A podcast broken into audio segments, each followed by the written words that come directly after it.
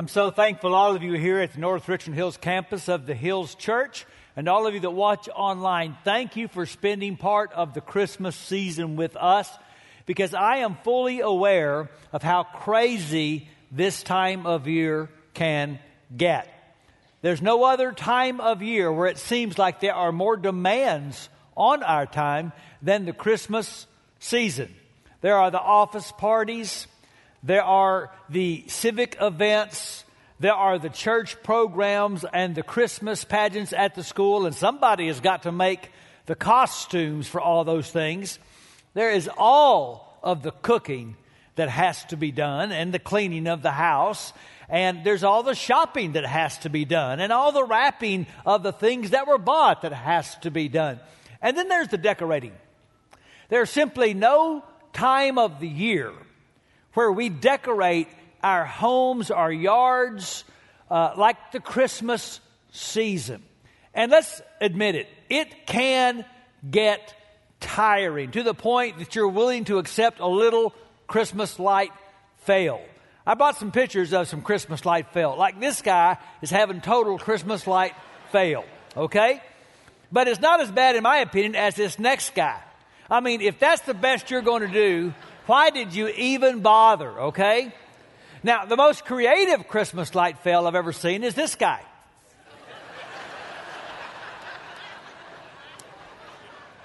but maybe the one I relate to the most is this picture. What is it about Christmas lights that you put them in the attic and they defy the law of physics, and every year when you get them out, they look like that? There is a home in our neighborhood that is famous for their Christmas lights. They put on quite a spectacle, even where the lights dance to Christmas music and cars line up all the way down the street to drive by. And so I went by this Christmas and there's just a big sign in the yard that says, taking a break this year. And I understand that because Christmas can be exhausting. And many of you are probably just ready for Christmas to get over. But what I've been suggesting this whole month is that what we really need is to get over Christmas. In other words, we need to get the overview of what God is really doing in sending His Son, born of a virgin, as a babe in Bethlehem. That we need to let his story overshadow our own story. We need to let the arrival of the new king overrule our own agendas. And when we let what God is doing in Christ stay over our lives, well, let me put it this way. We don't have to lose the merry when the Christmas season is done. Do you remember the angel appearing to the shepherds, announcing the birth of Christ. It says, An angel of the Lord appeared to them, the glory of the Lord shone around them. They were terrified. But the angel said to them, Do not be afraid. I bring you good news that will cause great joy for all the people. Today in the town of David, a Savior has been born to you. He is the Messiah, the Lord. Notice the angel said, I'm bringing you good news that will cause great joy. The angel was absolutely certain about this that when Jesus comes, joy will overcome us. So I reread the birth narratives in the Gospel of Matthew and the Gospel of Luke, and I counted seven specific times when joy is mentioned at the news of the coming of Jesus. It is the dominant response to the announcement of the birth of Christ in the Gospels. Isaac Watts got it right. Joy to the world. The Lord is come. Not did come, not was come. His name is Emmanuel. God is with us. God is doing something in Jesus, launched at Bethlehem, that is still going on. And that's why there can be a kind of permanence to the joy launched at his birth. And this is where joy is going to part company with happiness. The reason happiness is fleeting is because happiness is based on happenings. It is a feeling created by circumstances. The word happiness and happenings come from the same English root, hap, which means chance. And so things are just going to happen or chance to happen that are going to make you feel very happy. Also, things are going to happen that are going to make you feel unhappy. And it's not wrong, it's not unspiritual to have these feelings. In fact, every week we bring them with us. James says in chapter 5 Is anyone among you in trouble? Let him pray. Is anyone happy? Let him sing songs of praise. And every week, people in both places come and worship with us. And Ryan has got to try to, to plan a worship time that ministers to people who are in a tough place right now and they don't feel happy. He also wants to celebrate with people to whom God has been particularly good lately and they feel very happy. And it's okay to feel both. God never commands you to feel happy. But God's Word does urge us not to pursue happiness, but to discover joy. Joy is different. We are happy because of our circumstances, but we can be joyful in spite of our circumstances. Because joy is not produced by what is going on around us. Joy is produced by the Holy Spirit taking control inside us. The fruit of the Spirit, Paul says, is love and joy and peace. Paul put it this way to the Roman church The kingdom of God's not a matter of eating and drinking. In other words, it's not about what's going on outside us. He says the kingdom of God is about righteousness and peace and joy in the Holy Spirit. And if you get that, then the merry can stay when the Christmas is over. But if you don't, well, it's, it's like the story a friend of mine who preaches in Nashville said. His uh, Sunday school teacher of the five year olds was trying to get the children ready for the holiday season. And so she asked them, What is Thanksgiving? Is Thanksgiving that day when we think about all that we have? Is Thanksgiving that day when we think, I want even more? Is Thanksgiving that day when we think, I want more than anybody else? I just want to think about me. And the kid said, No, that's not Thanksgiving, that's Christmas.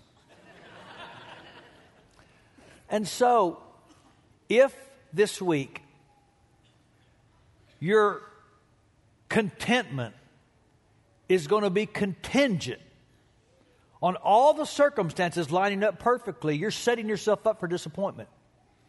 If the food has to turn out just right, and all the people have to be there just on time, and all the right people have to show up, and everybody has to get along, and all the gifts have to be just right, if that's what it's going to take, you are setting yourself up for a non merry Christmas.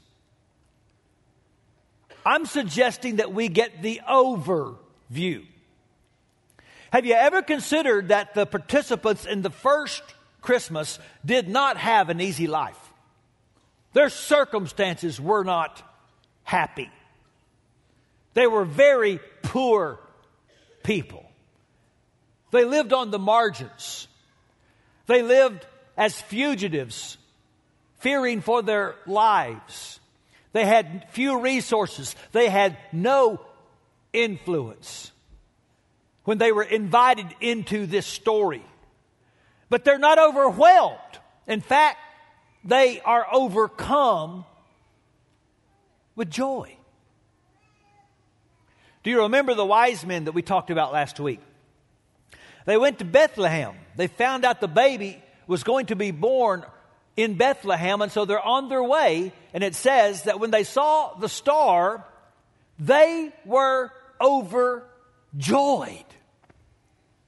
And on coming to the house, they saw the child with his mother Mary, and they bowed down and worshiped him, and they opened their treasures and presented him with gifts of gold and frankincense and myrrh. And having been warned in a dream not to go back to Herod, they returned to their country by another route. They were overjoyed.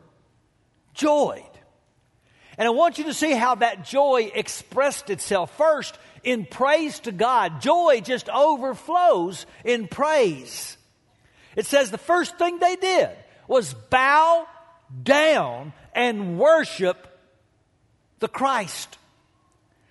And worship just dominates the birth narratives of Jesus. Every story you read, somebody's worshiping. And it's not have to worship. It's not ought to worship. It's get to worship. It's want to worship. It's a kind of worship that cannot be contained by a building and it cannot be restrained by difficult circumstances. Do you remember the angel said that the Christ is born in Bethlehem? And then it says next that a, suddenly a great company of the heavenly host appeared with the angel, praising God and saying, Glory to God in the highest heaven, and on earth peace to those on whom his favor rests. I mean, it's like the angels couldn't contain themselves anymore. They had been waiting so long to celebrate this good news. And so when the news was finally shared with the shepherds, it's just like church just broke out uh, in the sky and the angels had to worship God. Christmas is the greatest call to worship in history. They gave glory to God. And by the way, the word glorify literally means to have an opinion and to make it known. Worship is when you have an opinion about Jesus and you let that opinion about Jesus be known to Jesus and to others. So, shepherds, it says they went all through the country just telling everybody about what they had experienced. And then it says that they returned glorifying and praising God for all the things they had heard and seen, which were just as they had been told. Now, some of you are thinking, well, that's just not how I'm wired. I just don't think I could ever be a very exuberant worshiper. Oh, yes, you could, because you already are every time you go to watch your favorite team play. So, some years ago, I got to put something off my bucket list. I got to go to the final game of the NCAA basketball tournament, the Final Four. Uh, I got a ticket, and it was UCLA playing the University of Arkansas for the national championship. I didn't really care who won, I just wanted to see the game. And a man sat down next to me, dressed in all red. He had red face paint on. He had a huge hat on his head in the shape of a pig. And every now and then he would stand up and he would scream, Suey! So I was intrigued and I turned and said, Who are you rooting for? I did not have to do that because he had made his opinion known about what he came to praise.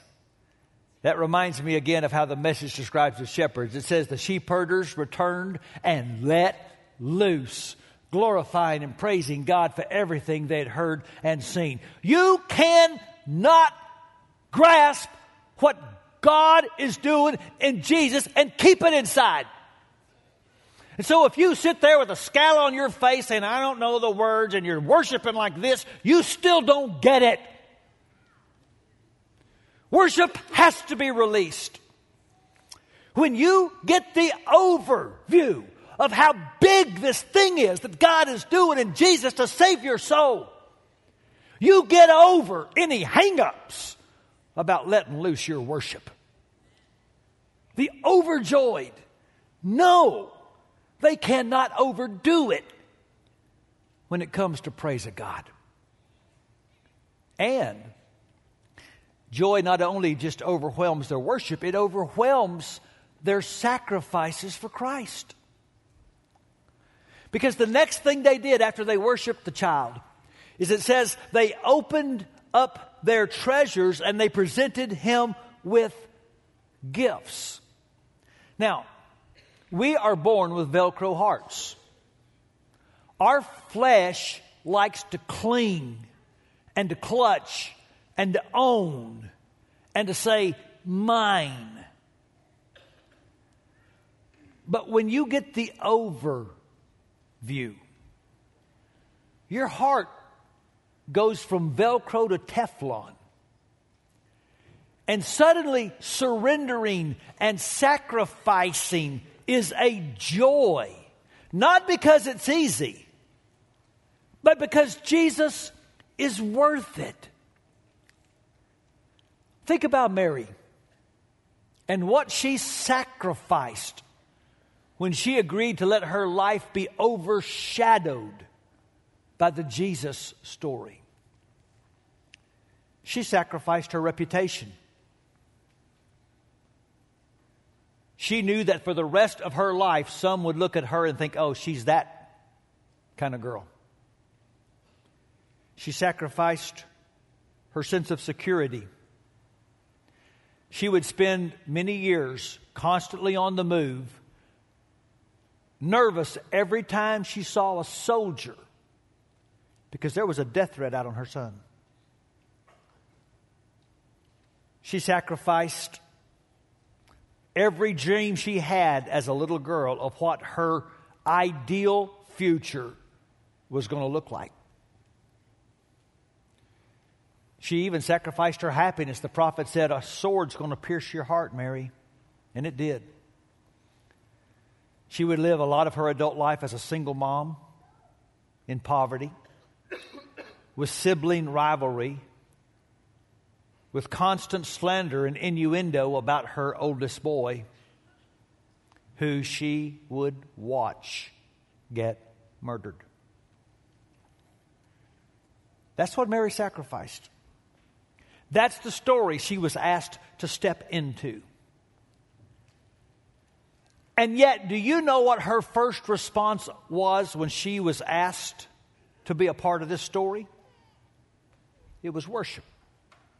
In fact, let me show you how her song started. Mary said, My soul glorifies the Lord, and my spirit rejoices in God, my Savior. That reminds me of the apostles in Acts 5. They're preaching Jesus, they're making their opinion known, they're told to stop, they're thrown in prison. They are flogged, their backs are ripped open by whips. And you know what the Bible says? They rejoiced that they were counted worthy to suffer. Not because it was easy, but because Jesus is worth it. One of the uh, most dangerous myths that Christmas can feed is that more will make you merrier. If I just give in to my desire to acquire and get more, I bet that would make me happy. But Jesus said, you know what?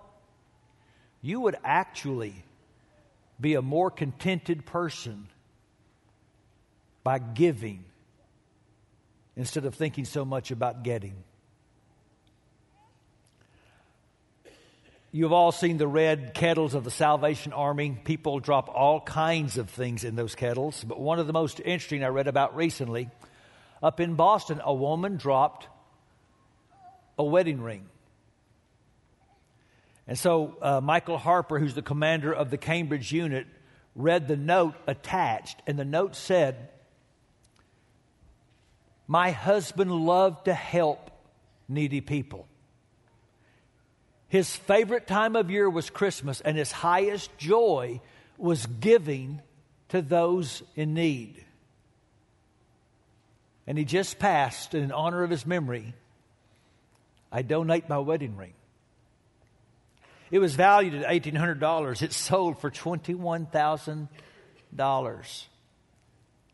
And maybe part of her motivation was explained by her last line to find the worth of a man take away his money.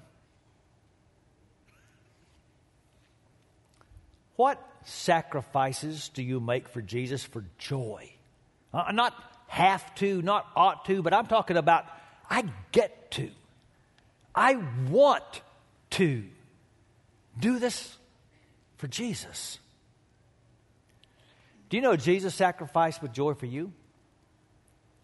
The Bible says, for the joy that was set before him, he endured the cross. Jesus made the ultimate sacrifice for the joy of getting to bring salvation to us. Because, you see, joy overtakes the path of obedience.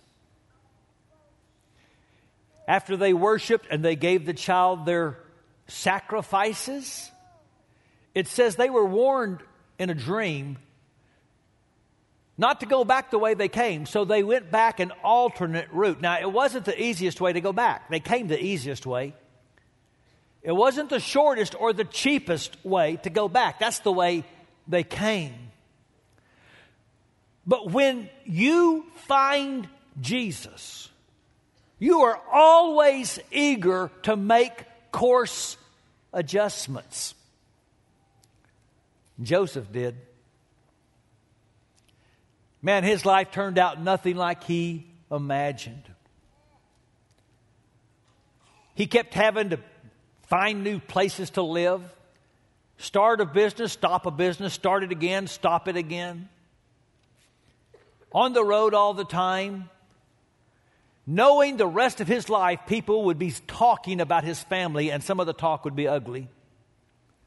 Think about this one of the first things the angel said is, You marry that girl, but don't have sex with her. Don't have sex with your wife until she gives birth to that baby. But you read, and every single time Joseph is told to do something, he does it immediately.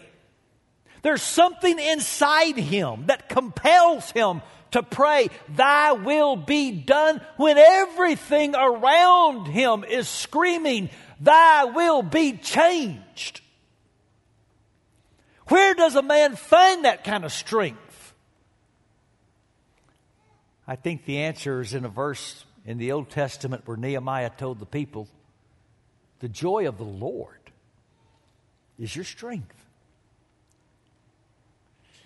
You see, Christmas is inviting all of us to accept the call of discipleship, the call that Mary said yes to, the call that Joseph said yes to.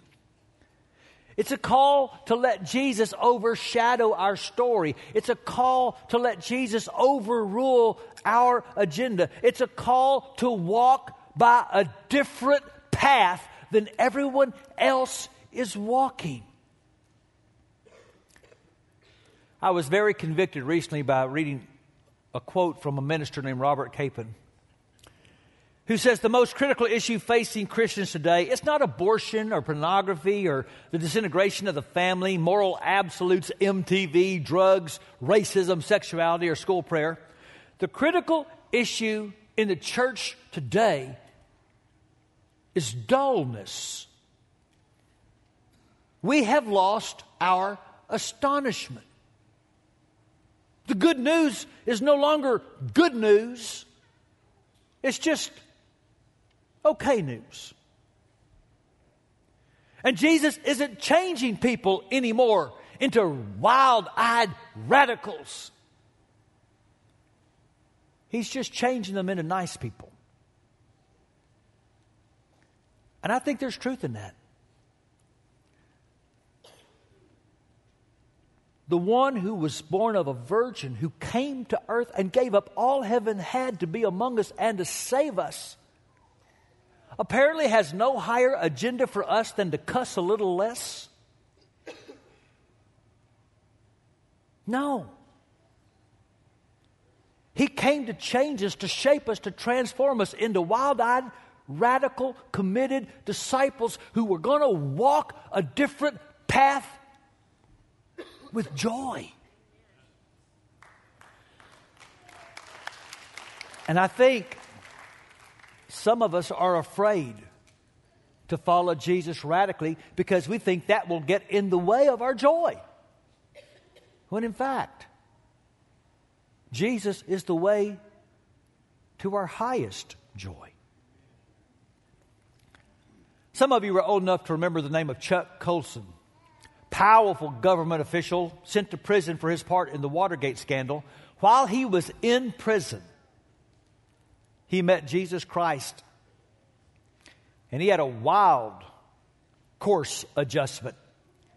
When he was released, instead of spending his time in the places of power that he had been for years, he went back to the prisons to preach Jesus. He got a phone call once from a man in Florida named Jack Eckerd, the founder of the Eckerd drugstores, at the time the second largest drugstore chain in America. Now, Jack Eckerd was not a believer, but he was unhappy with the criminal justice system in Florida and thought Colson might have some great ideas on reformation. So he brought him down, flew him around for a week in his private jet to meet important people to talk about ways to improve the criminal justice system in Florida. Colson would testify to Eckerd. He had nothing to do with it that week, but the seed was planted. One year later, Jack Eckerd did give his life to Jesus, and he immediately started walking a different route. Shortly after his conversion, he's walking in one of his stores and he notices something he's never noticed before. His stores sell pornographic magazines.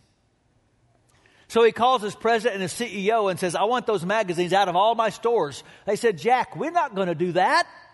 That would cost us millions of dollars. But Jack later told Chuck Colson, Jesus would not let me off the hook so they did do that. And he didn't stop there. He wrote the presidents of other big drugstore chains saying, Why don't you take those magazines out too? Well, they all said no until they noticed that the sales at Eckerd's began to go up since they removed the magazines.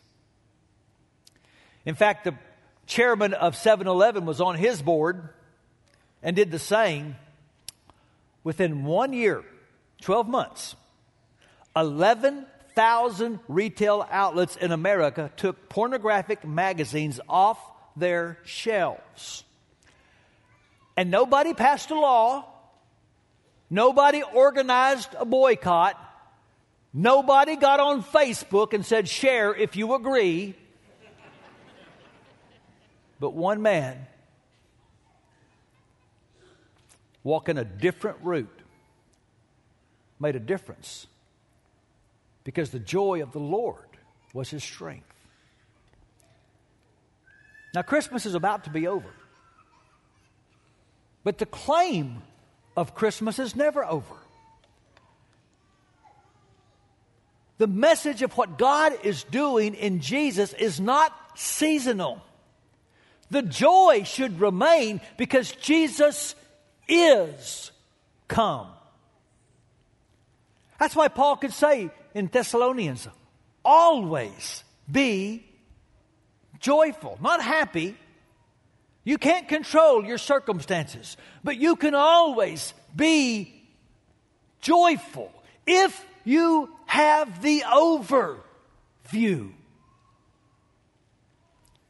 So, I'm going to challenge you to ask yourself a question do I need a joy over? Is there a place in your life where you have been chasing happy instead of embracing joy? Because joy doesn't come from a present, it comes from a presence. And when that presence is within you, it gives you a kind of leverage over the things going on around you.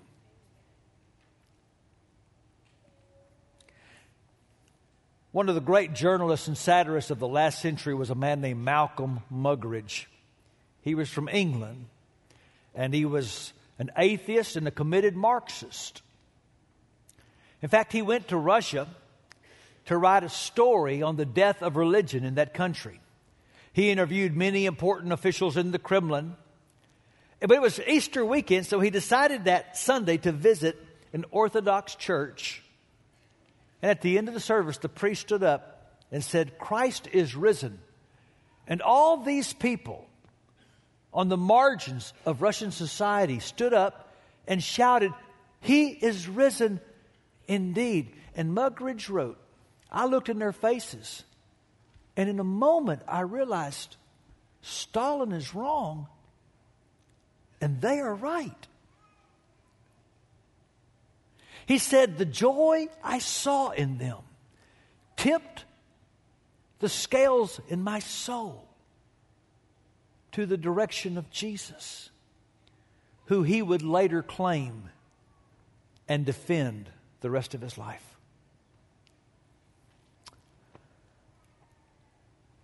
The Bible says, Be joyful because you have hope. The circumstances come and go. The situations you cannot control, the people you cannot change, will always be around. But the hope will always be there because Jesus is come.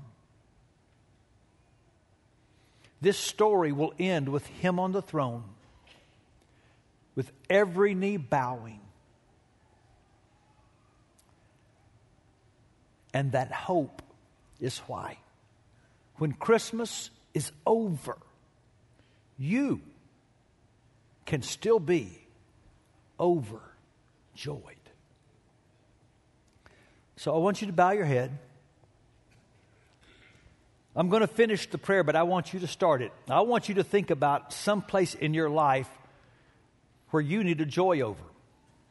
You've been chasing happy, and you need instead to embrace joy. So do some business with the Lord for just a second.